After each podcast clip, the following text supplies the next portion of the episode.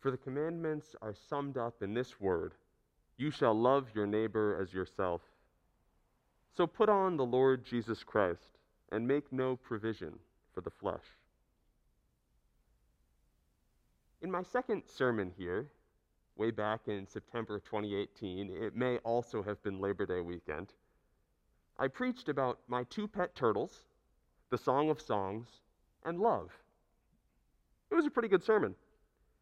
I reread that sermon a few weeks ago because I wanted to know if anything had changed.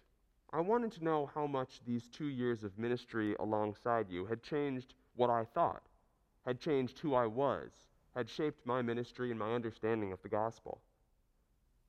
Not very much, it turns out, and also unimaginably, as these things tend to go. Two years ago, I stood in the pulpit in our sanctuary here and Reflecting on the love poem that we call the Song of Songs or the Song of Solomon, I said the following This is a love that calls us outside ourselves as individuals into relationships, and out of these relationships into the world. This is what we mean when we say that God is love.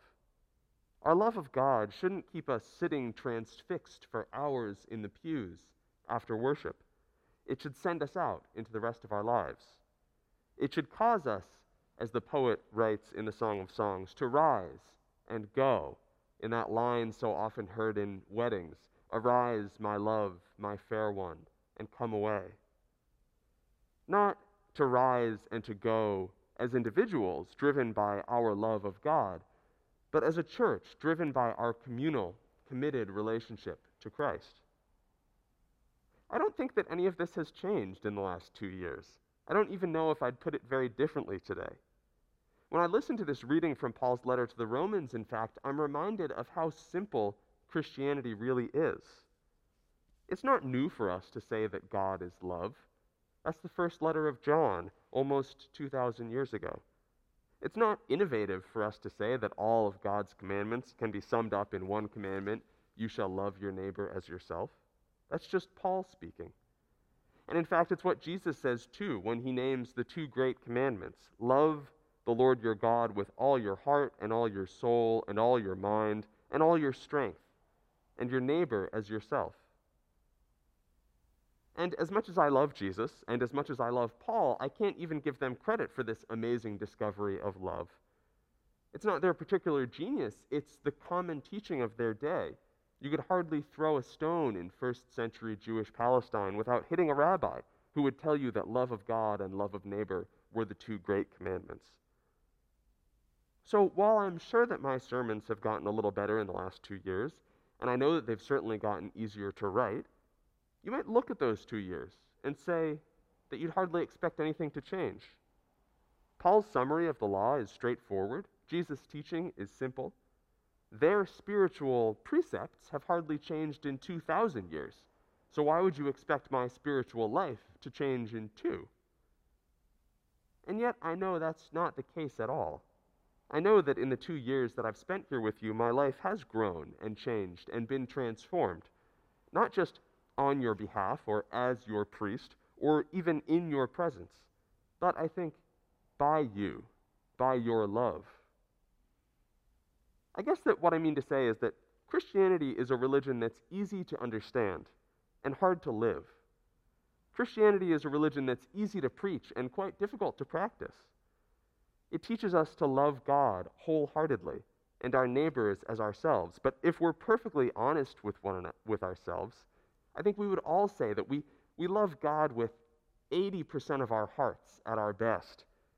And we tend to love our neighbors second best at most. Christian life and our spiritual growth is not about understanding the intricacies of theology in ever deeper detail over time. In fact, Christian life doesn't require us to understand much theology at all. If all we ever knew of Christian teaching was those two great commandments, if all we ever did was fulfill that one commandment that sums up all the rest, it would be Christianity. For love, Paul writes, is the fulfilling of the law. And yet, we don't love. We can't. Or, uh, what I mean to say is, we love, but with our imperfect loves, with loves that are never self giving enough to love our neighbor as ourself, and not just to love our neighbor a reasonable and prudent amount. We look to human history and we find that nobody, and I mean nobody, has ever lived out that kind of perfect love. And then, this being church, we say, okay, except maybe Jesus. Maybe Jesus. In the context of Paul's letter to the Romans, I don't think this is just a kind of pious Sunday school answer, where when the kids don't know the answer to the question, somebody should just default to saying, Jesus? In fact, I think it's the key to Paul's whole point in this section of the letter. Maybe Jesus loved God and his neighbor with this kind of perfect love Paul describes. Wake from sleep, Paul writes. Put on the armor of light. Put on the Lord Jesus Christ. This isn't a separate point from the first part of our reading about this law of love. It's not just a lovely image that's completely detached from that teaching before. I think, in reality, it's the advice that he gives, opaque as it may be, for carrying out this law of love in practice that we accept in theory. Christianity is simple but hard because love is simple but hard. We cannot fulfill the commandments on our own, and I don't mean the Passover commandments, I mean the commandment to love our neighbors as ourselves. We cannot do it, but we have help. Love is what we're supposed to do. Christ is how we're supposed to do it, is who gives us the power to do it. On our own, we are loving, we're trying, but we're imperfect, we're flawed. But when we put on Christ, when we clothe ourselves in love, we start to grow into the power to love as we should. Like a summer intern putting on a jacket and tie for the first time, who's not really sure how to work in an office, but at least is dressing for success.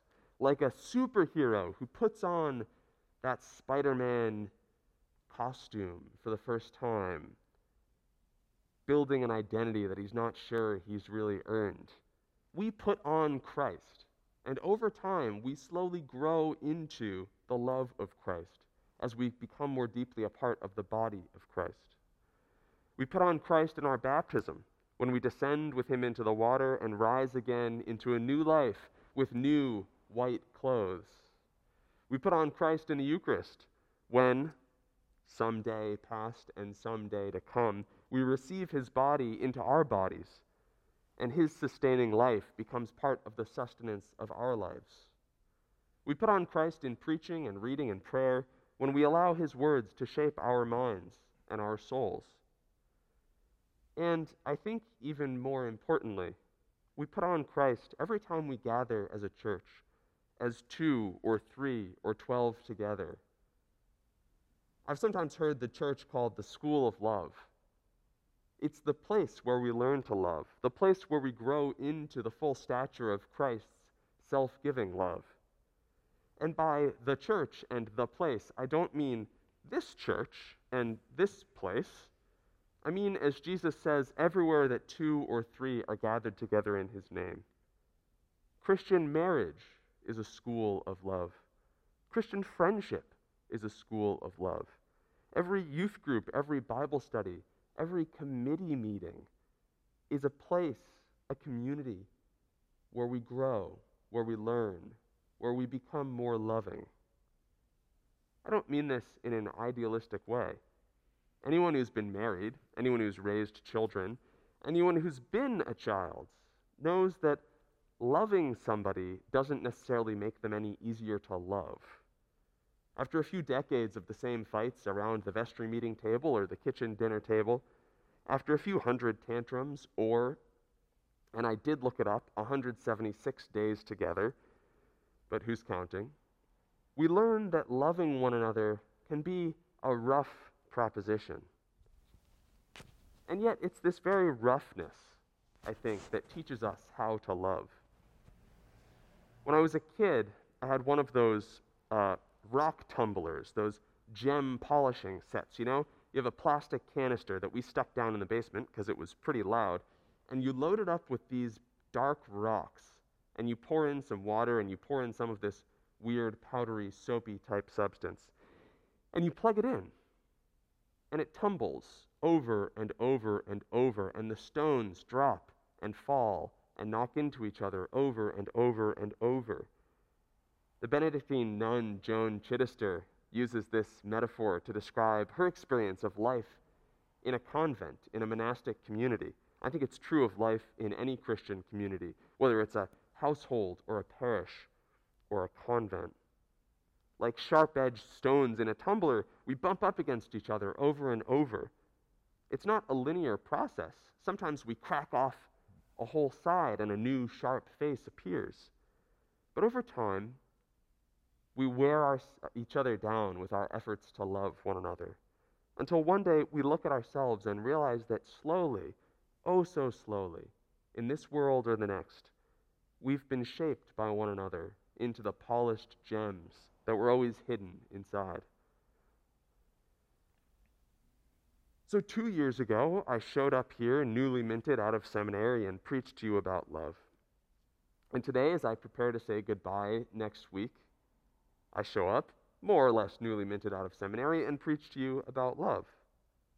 My two years here as your priest have been wonderful in many ways. But has anything changed? Have I learned?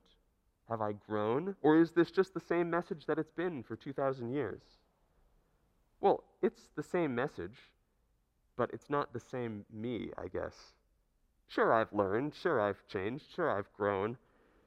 But mostly I've been polished a little more, day by day and month by month, into a truer version of myself. I'm not a shining gem yet. Nobody's going to set me into an engagement ring anytime soon. But my prayer for you, my prayer for all of us as we prepare to say goodbye to one another, is that you keep putting on Christ together, that you keep coming together and crashing together and growing together, that by the power of the Holy Spirit, of that water and soapy substance, and the constant motion of living life week after week and year after year as the church, you keep learning together in the school of love.